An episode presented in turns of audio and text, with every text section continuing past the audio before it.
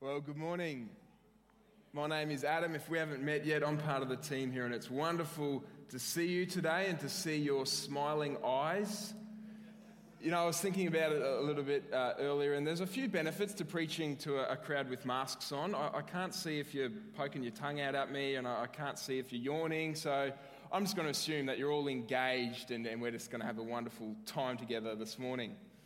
You know, I hope that you were here last week. We celebrated 30 years of ministry and church life on this campus. That's why we have a big 30 sign on the stage there. It's not my 30th birthday. That was a few years ago. But we celebrated 30 years of ministry, and we had a great day together.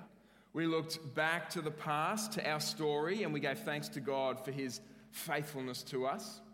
And we also looked ahead to the future and to where we believe God is leading us. And we released this little booklet called Vision, Our Prayerful Plan for the Future. If you didn't get one of these, if you weren't able to be here last week, please head to the Connection Centre after the service and grab one of those and read it through. I really believe that you'll find it encouraging and exciting. And in this booklet, and last week, we shared what we've called our purpose and our priorities. Very simply, it's a renewed expression of our mission and our values. Our purpose is why we exist. It's what we want to do. It's our mission. And if you were here last week, you can remember that it's very simply this: to help more people find life in Jesus. To help more people find life in Jesus. Jesus is life. Jesus gives life. Jesus speaks life. Jesus is the only way to life. And so we want to be all about life in Jesus. Now, to accomplish this purpose, we will devote ourselves to three priorities, to three fundamental areas. Again, very simple: life in Jesus, life together, and life for others. Now, like I said last week, these are not new or novel or revolutionary. This is just biblical Christianity. These are the fundamentals of the Christian faith. Life in Jesus is our relationship to God. Life together is our relationship with one another. And life for others is our mission to the world. These are what we want to devote ourselves to. And what we did last week is we kicked off a new sermon series called The Next 30. And we're spending 3 weeks digging deeper into each of these priorities. Last week, we looked at life in Jesus. We saw that this is the most important priority. This matters more than anything else because this is all about our relationship to God. Today, we're going to dig into life together. If life in Jesus is about our relationship to God, then life together is about our relationship to one another.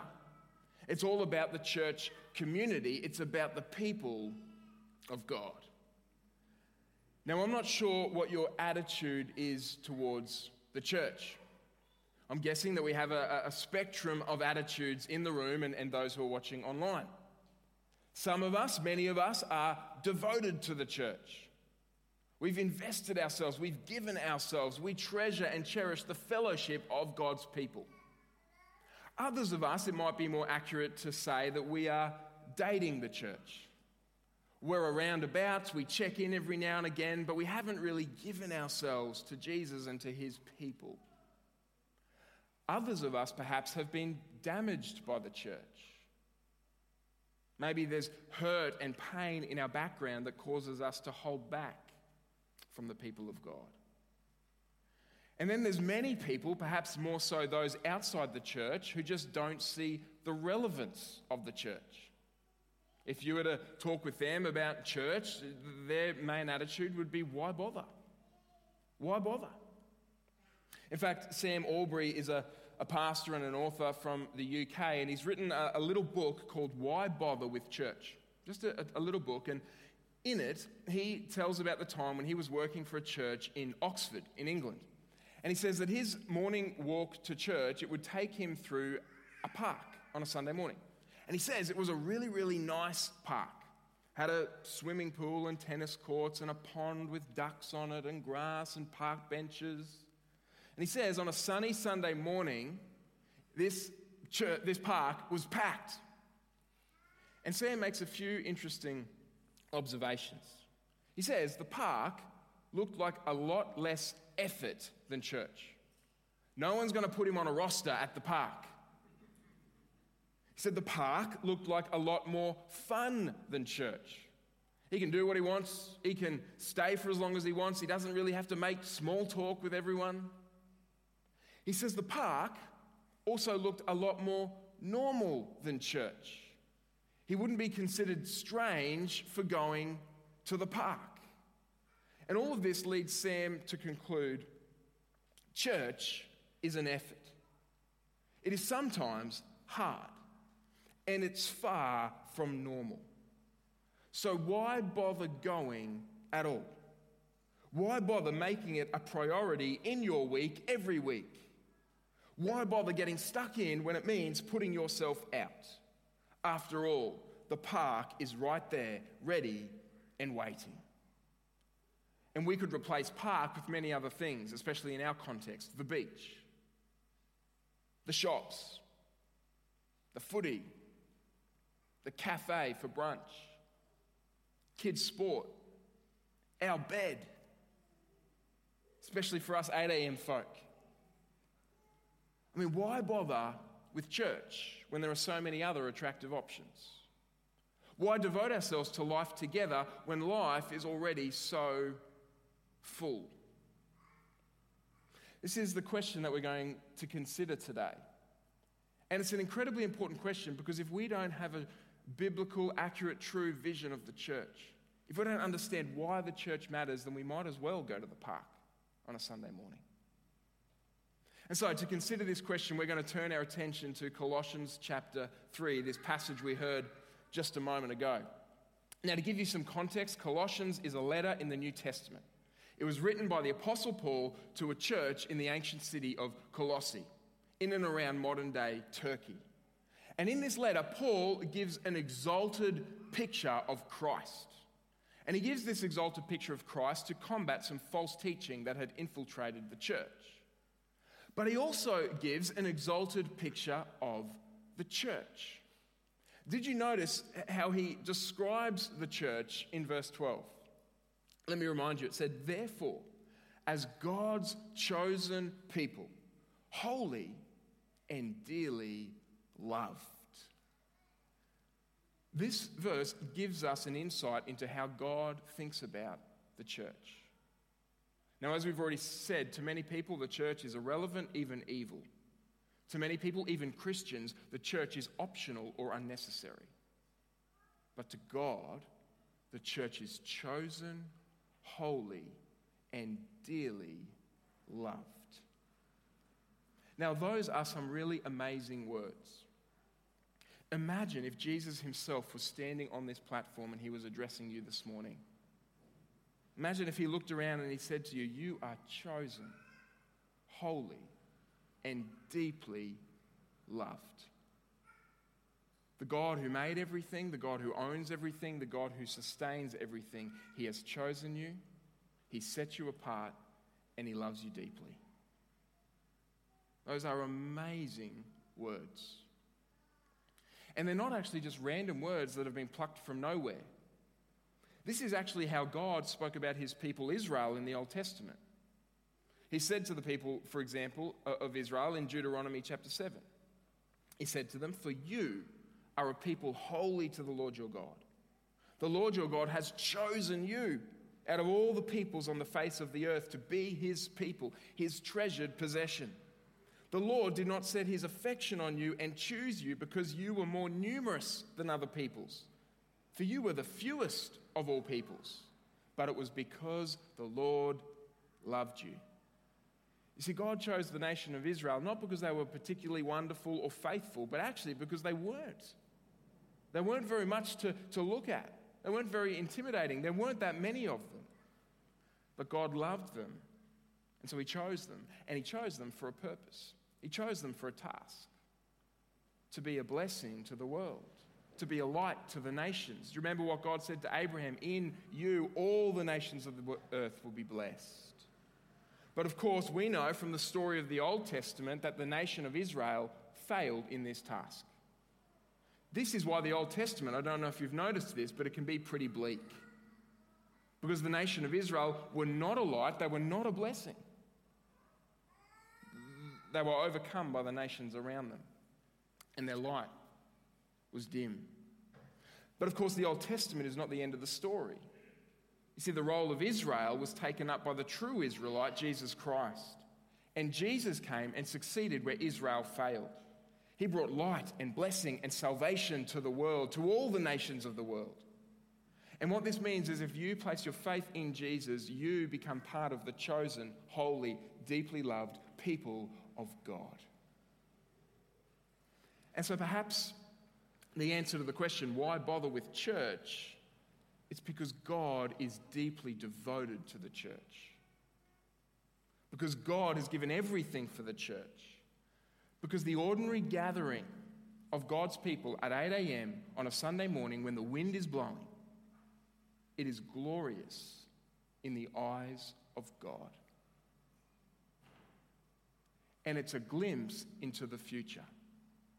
This is the vision that we're given of the future in Revelation chapter 7 at the end of the Bible. The vision at the end of the Bible is a great multitude that no one could count from every nation, tribe, people, and language, standing before the throne and before the Lamb, before Jesus. You see, from cover to cover, the Bible shows us that God is rescuing and redeeming a people for himself. That God is securing a people for his own possession, and he's doing it through his Son, the Lord Jesus. And this is why when we place our faith in Jesus, we don't just enter into relationship with God. We also enter into relationship with God's people. To put it simply, when God saves, he gathers. When God saves, he gathers. I mean, for the believer in Jesus, the church is not just something nice but optional. The church, the gathering of God's people, is necessary and integral. You know, when you buy flat pack furniture from IKEA or something like that, you not only have a fun afternoon ahead of you, but also on that box, there'll be a label somewhere that says assembly required. You know, every Christian has the same label on them. Assembly required. I've said it to you before, Bob Dylan got it wrong. We're not rolling stones. We're rocks being built into a spiritual house. Or here's the way Romans 12 puts it, perhaps more authoritative than Bob Dylan. Romans 12, verse 5. In Christ, we, though many, form one body, and each member belongs to all the others. You see, we are individuals, we're different, we're varied, but in Christ, we belong to one another and we belong to the same body. And this is why Sam Albury says in this book that I mentioned a moment ago, he says, it is impossible to be in Christ and not belong to others. A Christian, by definition, has a connection with and a responsibility to other Christians. You cannot claim Christ as Lord and avoid his people. If God is your father, then his people are your family, and you are to treat your family as your father wants you to. Now that's the really important thing, isn't it? To treat the family of God as God would want us to. If the church is chosen and holy and deeply loved to God, then the way we treat the church should deeply matter to us. The way we engage with church, the way we treat the church, relate to the church, we should be deeply concerned about it because it deeply matters to God. And thankfully, we're not left in the dark about how we should engage among the people of God. The Bible gives us guidance in many places, but perhaps none better than Colossians chapter 3. This passage is a compelling vision of our life together. It tells us how we are to treat one another and what we are to do for one another. It doesn't tell us everything, but it does tell us the most important things. And I'd like to point out three of them for us this morning. Three of the things that should mark our life together as the people of God. First, if you're taking notes, is this: our life together should be marked by Christ-like character. Christ-like character. The first instruction Paul gives us in Colossians 3 is this, verse 12. Therefore, as God's chosen people, holy and dearly loved, clothe yourselves with compassion, kindness, humility, gentleness, and patience. Now notice the first instruction for our life together, it's actually to pay attention to ourselves. Paul says, clothe yourselves. Now this is important because often when we approach church, we approach it with the opposite mindset. We come looking at everyone else, evaluating everyone else. Do they fit in? Do they say the right thing? Do they do the right thing? And Paul says, first, pay attention to yourself. And notice specifically what he says we should pay attention to. Though he uses a clothing metaphor here, he's not primarily interested in externals. He's not mainly interested in our clothing, but rather our character. Not what we wear, but who we are. And he says that we are to put on, to clothe ourselves in compassion, kindness, humility, gentleness, and patience. Now, why these virtues in particular? Well, each of these virtues are used in other places in Scripture to describe Christ. This is a snapshot of the character of Jesus. He is compassionate. He is kind, humble, gentle, and patient. And because we belong to him and we belong to his people, we are called to reflect his character. I mean, it's almost as if Paul is saying to us today, put on Christ. We are to reflect his character. This is our Sunday uniform. It's not a suit. It's not skinny jeans. It's not about our clothes. It's about the character of Christ. Now, compassion is very simply a soft and tender heart towards others. Kindness is practical goodness, generous behavior to others. Humility, thinking of ourselves less and thinking of others more.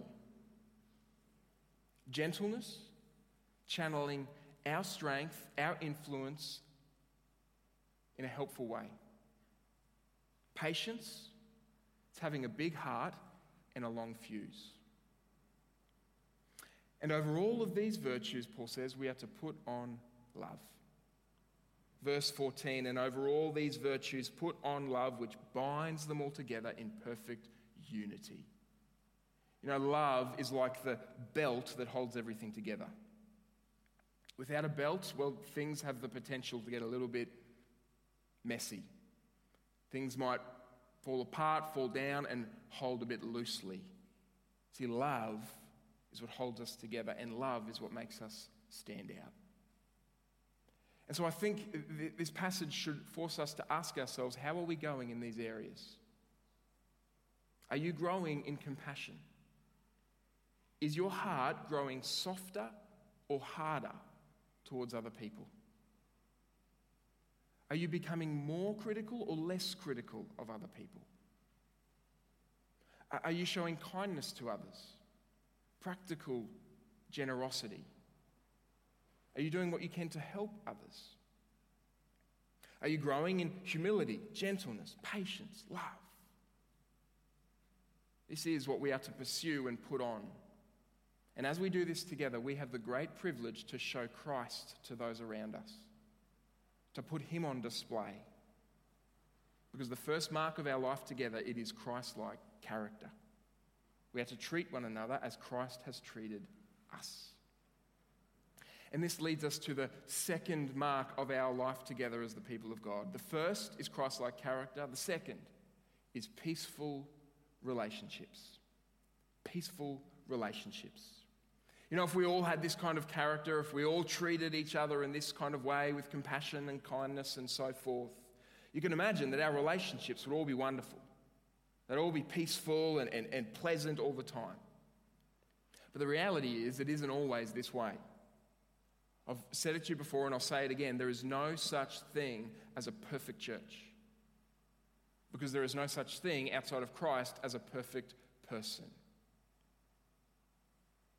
And so we continue to tangle with our spiritual enemy, we continue to wrestle with our sinful self, and we continue to live in the midst of a broken world, which means that we are all still recovering sinners or saints under construction, which means there are going to be times when we bump up against one another, times when we offend or exasperate one another, times when we hurt or disappoint one another, misunderstand one another, say things we regret, do things we shouldn't, which means we're going to learn to have to forgive one another. That's what Paul says there in verse 13. Bear with each other and forgive one another if any of you has a grievance against someone. Now, this verse is kind of funny because when Paul says bear with one another, he is literally saying put up with one another. He's recognizing that in a church community, there are going to be all different kinds of people, different politics, different backgrounds, different nationalities, different hobbies. I mean, we even have New South Wales supporters in our church. They somehow slipped through the cracks of the membership process. Now, this means there are going to be times when we just have to bear with one another for the sake of Christ. But there will also be times when we need to go a step further and we need to forgive one another. When there is a grievance, or there is hurt, or there is offense, or there is disappointment, we need to forgive. To choose to overlook the offense, the hurt, the grievance, to let it go and to refuse to get even or to become bitter. Now, why is forgiveness such a big deal? Why should forgiveness characterize our life together? The answer is obvious when we think about it, and Paul tells us in the second half of the verse. He says, forgive as the Lord forgave you. We forgive because we are forgiven people. We are meant to pass on to others what we've received from God. You know, I read this week about a pastor in Scotland, and he said about a couple of people in his church, he said, once you've crossed them or once you've disappointed them, it's virtually impossible to have fellowship with them again. And he said something like this. He said, they will never forgive because they don't believe you have apologized to their satisfaction. Now, what a terrible thing, and so unlike our God. You know, think about the parable of the prodigal son in Luke 15. When the wayward son returns home, the father doesn't put him on probation. The father runs to meet him. He doesn't even let him get a word out. He is so eager to have him back. And that's a picture of how God receives and forgives you and I. And it should move us and motivate us and compel us to do likewise for others. We forgive because we are forgiven people. And I actually think that this is one of the things that can make the Church of Jesus Christ shine in our day. You know, today we're navigating what has been termed cancel culture. That if you step out of line, if you say the wrong thing, if you make a mistake, even if it was 10, 20, 30 years ago, you might find yourself cancelled, condemned, written off, rejected. But the Church of Jesus Christ should be different. Church of Jesus Christ should not have a cancel culture, but a grace culture. Because God did not cancel or condemn us for our failures. He redeemed us at great cost to himself. And he calls us to do likewise. Forgive as the Lord forgave you. Now, of course, this does not mean that this is easy or simple. It's not. In fact, forgiveness might be one of the hardest things that you will ever have to do. I mean, it's often a long process. It begins with a one-time conscious decision, but it generally doesn't end there. It generally goes on in a series of ongoing decisions to forgive. In fact, every time you see that person, you might have to remind yourself, I have forgiven them. It's a long process, and it can often be a painful process. You know, though it does free you from bitterness and resentment, though it does enable you to move forward, it doesn't mean that the pain will magically disappear. It doesn't mean that there's not a cost. It doesn't mean that you'll magically forget what's happened. The fact is, the relationship might never again be what it was. I mean, this is why in Romans 12, verse 18, Paul says that we need to take responsibility for ourselves and for our actions. We need to do whatever we can to live at peace with others. But ultimately, we can't control what the other person does. We can't control their response. We can only control ours. And so it might be that the relationship is never fully restored. But we should do whatever we can to live at peace with others. And so we shouldn't be naive about forgiveness. It's not simple. It's not easy. It's incredibly difficult, but it's also incredibly important. It's a fundamental part of our life together. We forgive because we are forgiven people. This is the same thing that Paul says in verse 15 when he says, let the peace of Christ rule in your hearts, since as members of one body you were called to peace. Now, he's not talking about peaceful feelings. He's talking about peaceful relationships. We are to pursue peace with one another because we have peace with God through Jesus Christ. Now, I wonder if God is placing a particular person on your heart. I wonder if there's a relationship, especially with another believer, that you know needs to be made right, needs to be reconciled. Maybe there's a phone call you need to make, a coffee you need to have. Because as far as it depends on you, live at peace with everyone. Our life together should be marked by Christ-like character, peaceful relationships, and then thirdly and finally, it should be marked by word-filled lips. Word-filled lips. Here's what Paul says in verse 16. So he says, let the message of Christ, the gospel, the good news about Jesus, let it dwell among you richly.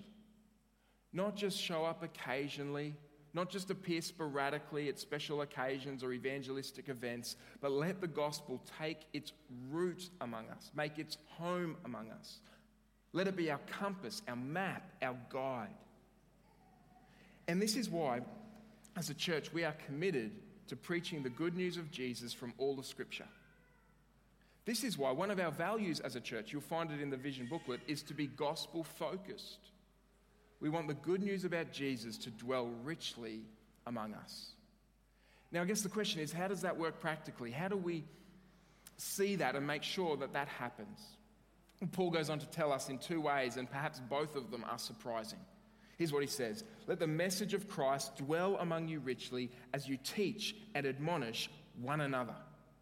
Now, notice Paul doesn't say, as your leaders teach and admonish you. Now, that's important, that's necessary, that's what's happening right now, but listen to what he says. He says, as you teach and admonish one another. This is not just a job for pastors, this is a job for everyone. This is not just about what's said from the pulpit, this is about what's said in our conversations, in our growth groups, in our prayers. We are to let the message of Christ dwell richly among us as we talk about it with one another. Apply it to one another. Remind one another of it. But it's not just about our speaking. Paul says it's also about our singing. Here's what he says. Let the message of Christ dwell among you richly as you teach and admonish one another with all wisdom through psalms, hymns, and songs from the Spirit, singing to God with gratitude in your hearts. And so the message of Christ dwells among us richly, not just as we talk about it together, but as we sing about it together. You know, when we sing, it is more than just a warm-up for the sermon. When we sing, we're soaking our hearts and our minds in the message, the word, the truth of Christ. I mean, let me ask you this, and it's a little bit painful for me as a preacher, but do you ever leave church humming a line from the sermon? Probably not. Do you ever leave church humming a line from a song that we've sung? Probably. And so let me ask you this important question. When you are invited to stand up and sing, do you sing? Do you open your mouth and praise God? Now you might say, well, I can't sing. And I would say, join the club. And I would add, it doesn't really matter. You know, the Bible says make a joyful noise to the Lord. It doesn't say make a beautiful noise. You can be very joyful and very out of tune. Just ask me. You might say, I don't like the songs. And I would say, that's okay. We're not singing to you. We're singing to God. And Paul says we are to sing with gratitude in our hearts. You might not like the song, you might not like the tune, but if you're a Christian, you can and you should be grateful. Grateful for all that God has done in Christ. And it should lead you to sing at the top of your lungs. In fact, this is what Paul says about every area of life. Look at how he finishes this passage in verse 17. And whatever you do, whether in word or deed, do it all in the name of the Lord Jesus, giving thanks to God the Father through him. Whatever you do, do it for Jesus and do it with gratitude. Our life together should be marked by Christ-like character. All of us pursuing those things together, treating one another in that way. Should be marked by peaceful relationships. When we hurt, when we disappoint, when we misunderstand one another, we are to forgive and bear with one another.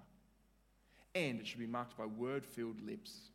We should be speaking the truth about Jesus, singing the truth about Jesus, and being thankful to God for Jesus. What a beautiful and compelling picture. And I'm so grateful, it's so encouraging to see evidence of those things among us. So let me ask you, how are you going? Are you growing in these areas? Are you devoted to life together? You know, the fact is, you can't do these things if you're on the fringes. If you only show up every so often, if you show up late, leave early.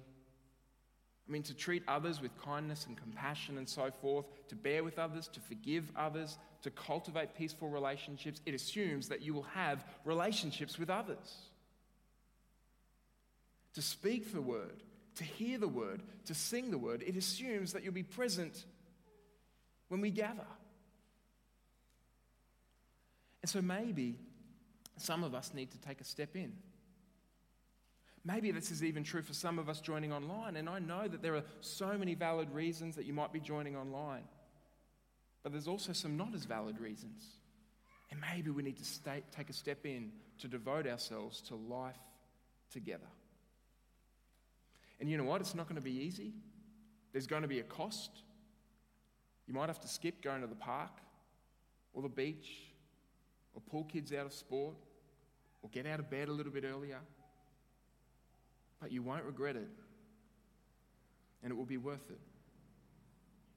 In fact, I want to close with the story of someone from our church. Jackie King has been part of our church for many years. She leads us in worship on Sundays. She leads a growth group with her husband, Mitchell. And she's written a little bit about her experience in the latest edition of the Quarterly. And I want to close with this. That's what she says. She says, it's 6 p.m. on a Monday, and I've just clicked send on my last work email. I quickly gather my belongings, offer hasty goodbyes to my colleagues, and rush out the door. My mind is already outside of the school gates when my phone buzzes and I see my husband has texted, asking what snacks we could serve for our growth group. I'm sure some of us know the feeling I'm about to describe. Maybe it's the same reason growth groups are a challenge.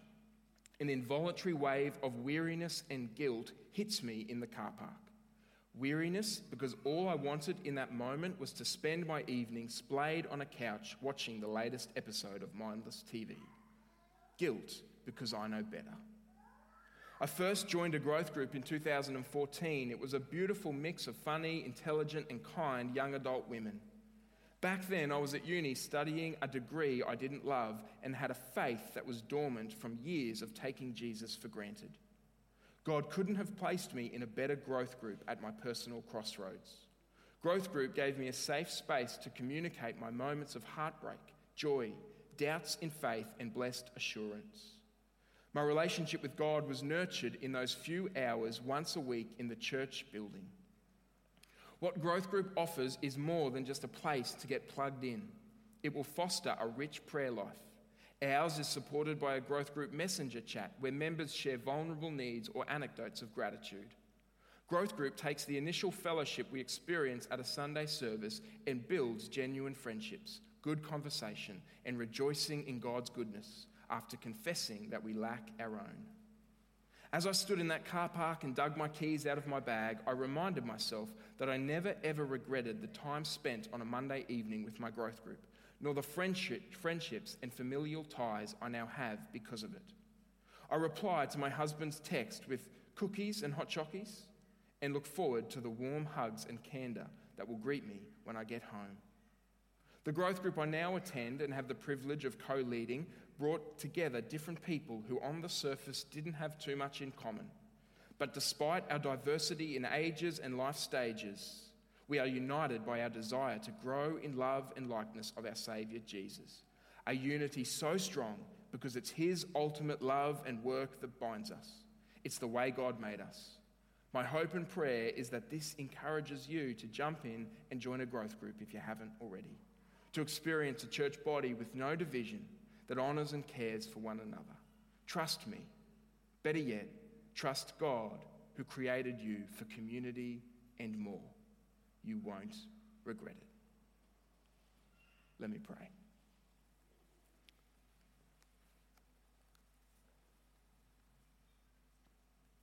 Father, thank you that when you save, you gather. Thank you that you do not leave us on our own, but you bring us into your family. And you call us to make a difference, to put on the character of Christ, to pursue peaceful relationships, and to revel and marvel and speak the truths of the gospel. And so, Lord, for those of us who are perhaps on the fringes, I ask and pray that you might move us and compel us to take a step in, to devote ourselves to the church which has been bought by the precious blood of Jesus, to treat her with great care. And Lord, would you continue by your Spirit to build us up into the body of people that you have called us and created us to be, for your glory and for the good of many more people. And we pray this in Jesus' name. Amen. Would you stand?